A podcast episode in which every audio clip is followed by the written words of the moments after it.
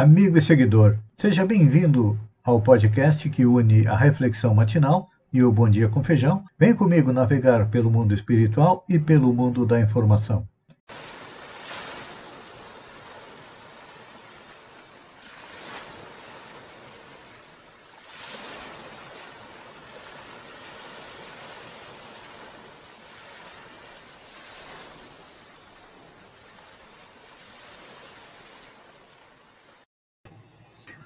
Olá, amigo e seguidor.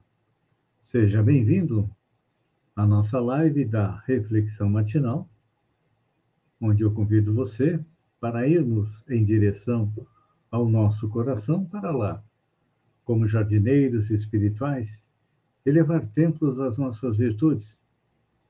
E também, pelo fato de sermos espíritos imperfeitos, precisamos erradicar do nosso coração, arrancar a erva daninha dos vícios e dos defeitos. E quando não pudermos fazer isso, vamos cavar masmorras para enterrá-los bem fundo. É um trabalho lento, árduo, que diariamente nós fazemos juntos para chegarmos à felicidade possível no planeta Terra. A nossa reflexão de hoje é sobre religião e religiosidade. Vamos continuar aquilo que nós iniciamos ontem a refletir.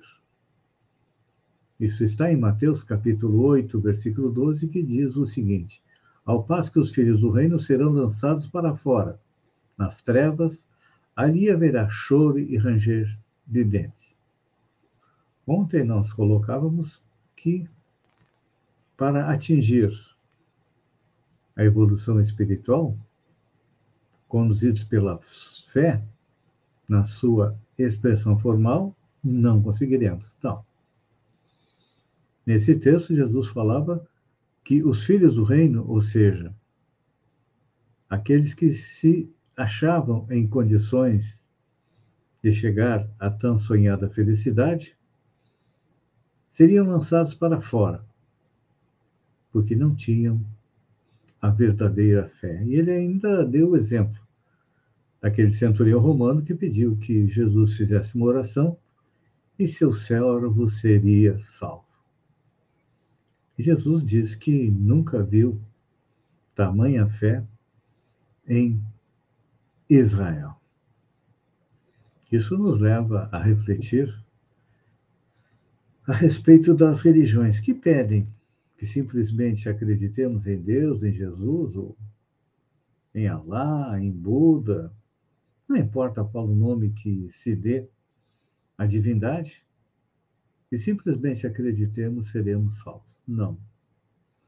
Não é assim. Infelizmente, as religiões, em vez de aproximar o homem de Deus, acabam afastando o homem de Deus, porque lutam umas contra as outras. Por que isso? A palavra religião vem do latim religare, ou seja, é o meio de nós chegarmos mais próximos de Deus. E não importa se nós aderimos ao culto A, B, C ou D, religião A, B, C ou D, nós temos mais direito do que os outros, não. Até porque as religiões acabam separando a humanidade. E Kardec fez uma análise deste fato, dizendo que podemos dividir em cinco partes as matérias contidas nos evangelhos: os atos comuns da vida do Cristo, os milagres e predições, as palavras que foram tomadas pelas igrejas para fundamento dos seus dogmas e o ensino moral. As igrejas sempre se, digladiar, se digladiaram, lutaram nas quatro primeiras partes, ou seja, a maneira como compreendemos os atos comuns da vida do Cristo, seus milagres, as palavras que muitas vezes não foram ditas por eles, mas foram passadas adiante até chegar aos evangelistas e através daqueles que fizeram cópia dos evangelhos, algumas vezes até alterando, chegaram até hoje. Mas tem uma parte que é comum a todos: o ensino moral. É. O ensino moral é um código de convivência universal. Vamos utilizar é, a terminologia atual. É o melhor manual de autoajuda que nós temos. Por quê? O Código Moral do Cristo nos esclarece de onde viemos, para onde vamos, por que, que nós sofremos. E ainda nos conforta, diz que aqueles que choram serão consolados. Então, acredito eu que no futuro as religiões vão compreender que precisam trabalhar juntas. Já há algumas tentativas de diálogo interreligioso, para quê? Para que todas trabalhem juntas pela evolução da humanidade. Não importa que se sejamos encarnados na Ásia, na África, na América, na Oceania, em qualquer continente, é, sendo adepto de qualquer religião. Acredito eu que no futuro todas elas vão se dar as mãos para quê? Para fazer a humanidade avançar mais depressa. Então, esse diálogo é fundamental, porque no mundo cada vez mais polarizado e plural, se as religiões não se unirem, vão acabar é, ficando fechadas em um gueto, e isso tem levado muitas vezes as pessoas a se dizerem que não praticam nenhuma religião, mas que procuram colocar em prática a moral. E a moral vem do latim mores, que é a regra de proceder, e a moral toda ela é baseada naquilo que Jesus disse há dois mil anos atrás. Ama teu próximo e ama a ti mesmo e ama a Deus também. Então, na medida que nós começarmos a proceder melhor, respeitando as leis, cumprindo-as, com certeza nós teremos um mundo bem melhor. É claro que aquelas que não aceitarem o diálogo, a tendência é ir diminuindo, diminuindo, e quando a gente passa os olhos pela história da humanidade, a gente percebe que muitas religiões são coisas do passado, que acabaram não sobrevivendo porque não se adaptaram aos dias de hoje.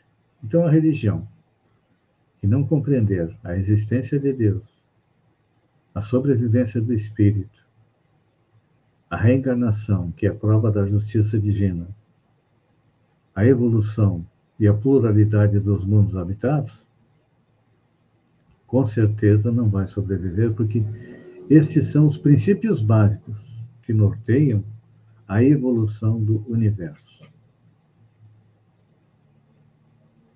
Quando todas as religiões compreenderem estes pontos fundamentais da vida universal, com certeza nós teremos aí um mundo mais harmonioso e não precisaremos mais do templo A, do templo B, do templo C, do templo D.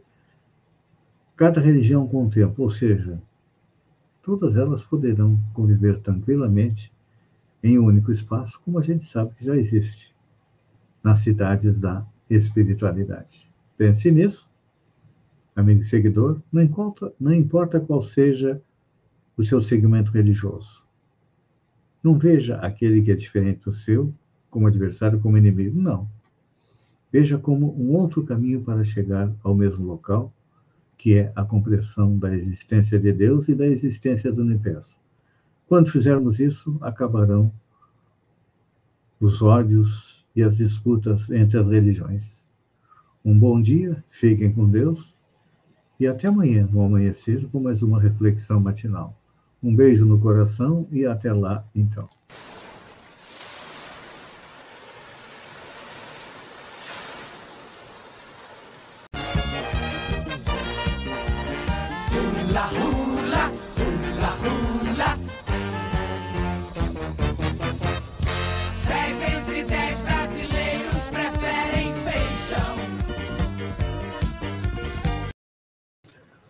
Olá, amigo e seguidor.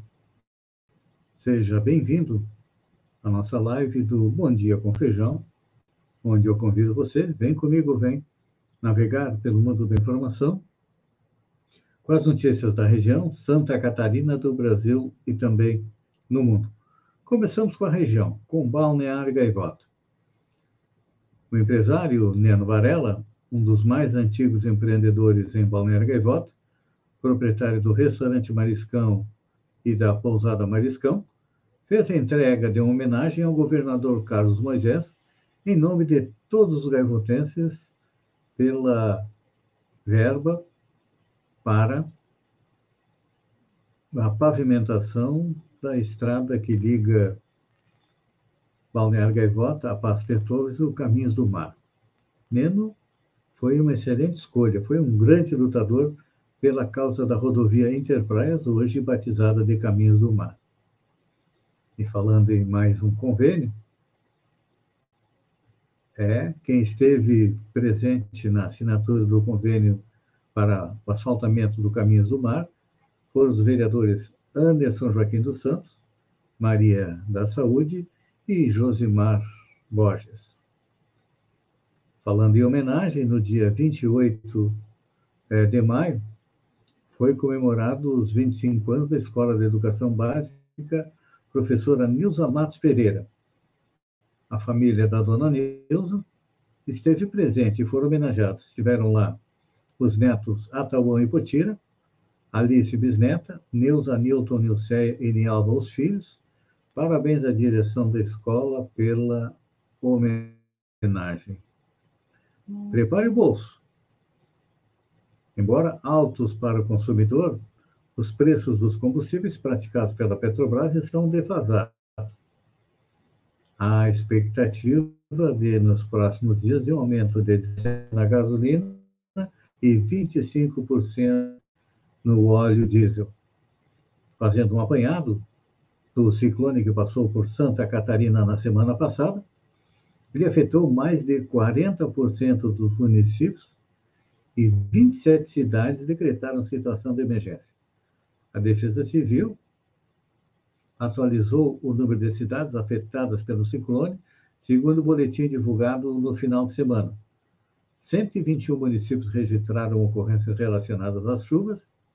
O valor representa 41% dos municípios do estado. Também, a Defesa Civil informou que 27 estados decretaram situação de emergência. Vamos ver o balanço divulgado é, pela Defesa Civil. 44 mil pessoas foram afetadas, 100 desalojados, foram 518 desabrigados, e a região mais afetada foi a região sul de Santa Catarina. Vamos à relação dos municípios que decretaram situação de emergência. Tubarão, Orleans, Forquilinha, Urubici, Maracajá, Araranguá, São Joaquim, Lages Laurentino, Alfredo Wagner, Rio Rufino, Taió, Anitápolis, Monte Castelo, não, Monte Carlo, desculpem, Videira, Macieira, Rio das Antas, Tangará, Rio do Oeste, Anitápolis, Lauro Miller, São Martinho, Armazém, Gravatal, Braço do Norte, Grã-Pará e Capivari de Baixo. Você sabia que só o Brasil e a Turquia têm inflação, juros e desemprego de dois dígitos entre as grandes economias? Pois é. O Brasil é um caso raro de país com taxas de dois dígitos de inflação, juros e desemprego, ou seja, tem a coroa tríplice. Entre as grandes economias do mundo, apenas a Turquia vive tal situação, aponta levantamento feito pela agência de classificação de risco Altin Rating. A Argentina e a Rússia também estão no topo do ranking das maiores taxas de inflação e juros básicos do mundo, mas mantém um desemprego abaixo de dois dígitos. Já a África do Sul e a Espanha possuem desemprego superior ao do Brasil, mas a inflação e juros são bem menores. Ou então, a tríplice coroa é nossa. 50 bebês são intoxicados por a pesquisadora.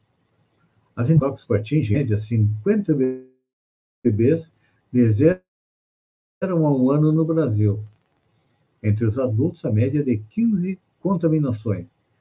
Quem apresenta esses dados é especialista em agrotóxico, Larissa Bombardi, que organiza uma nova edição do Atlas Geografia do Uso de Agrotóxicos no Brasil e conexões com a União Europeia, com previsão para ser publicado ainda neste ano.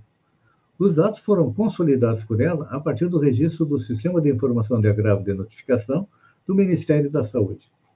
Segundo ela, agravo de notificação são doenças que precisam ser reportadas pelos estados de forma obrigatória, como doenças infecciosas e AIDS, explica Larissa. No Brasil, as notificações por intoxicação por agrotóxicos são obrigatórias desde 2011. É, o Brasil é um dos campeões do uso de agrotóxico no planeta. Então, usou bastante é, sinal de que também teremos mais gente intoxicada, porque as pessoas muitas vezes não acreditam que o agrotóxico é tóxico e manuseiam ele sem os cuidados necessários. Menina benigna, conheça a história da Marte que vai ser a primeira beata do Ceará e a quarta do Brasil. Uma menina de 13 anos assassinada brutalmente ao recusar ter relações sexuais com outro jovem. A recusa de Benigna Cardoso da Silva a tornou símbolo da Igreja Católica em Santana do Cariri, no interior do Ceará. Mas a história da adolescente conquistou devotos por todo o estado e atravessou fronteiras. Em outubro de 2022, o Vaticano vai oficializar a menina benigna como a primeira beata do Ceará e a quarta mártir é do Brasil. A data da beatificação foi anunciada na última segunda-feira, dia 2, e está marcada para o dia 24 de outubro conforme anúncio da Diocese do município do Crato, no Ceará, no último dia é, 2 de maio. TikTok e tretas com celebridades, como os pré-candidatos tentam atrair o voto jovem. Há pouco menos de seis meses, com as eleições deste ano, a maior parte dos pré-candidatos às eleições presidenciais reforça suas equipes e prepara estratégias para atrair o voto do eleitorado jovem, particularmente entre 16 e 24 anos de idade. Entre as táticas que deverão ser usadas por eles estão a aposta no endosso dos influenciadores, presença em aplicativos até então negligenciados como o TikTok e produção de conteúdo que possa viralizar ou virar meme, além de também é, tentar fazer tretas com é, celebridades. A cantora Anitta bloqueou o presidente Bolsonaro, que estava tentando faturar likes, visualizações, é, tentando entrar em atrito com a cantora Anitta. Então, isso vai acabar sendo uma constante é, nas próximas eleições. Fique de olho. Amigo seguidor, Obrigado pela companhia. Fiquem com Deus e até o próximo Bom Dia com Feijão. Um beijo no coração e até amanhã, neste mesmo horário.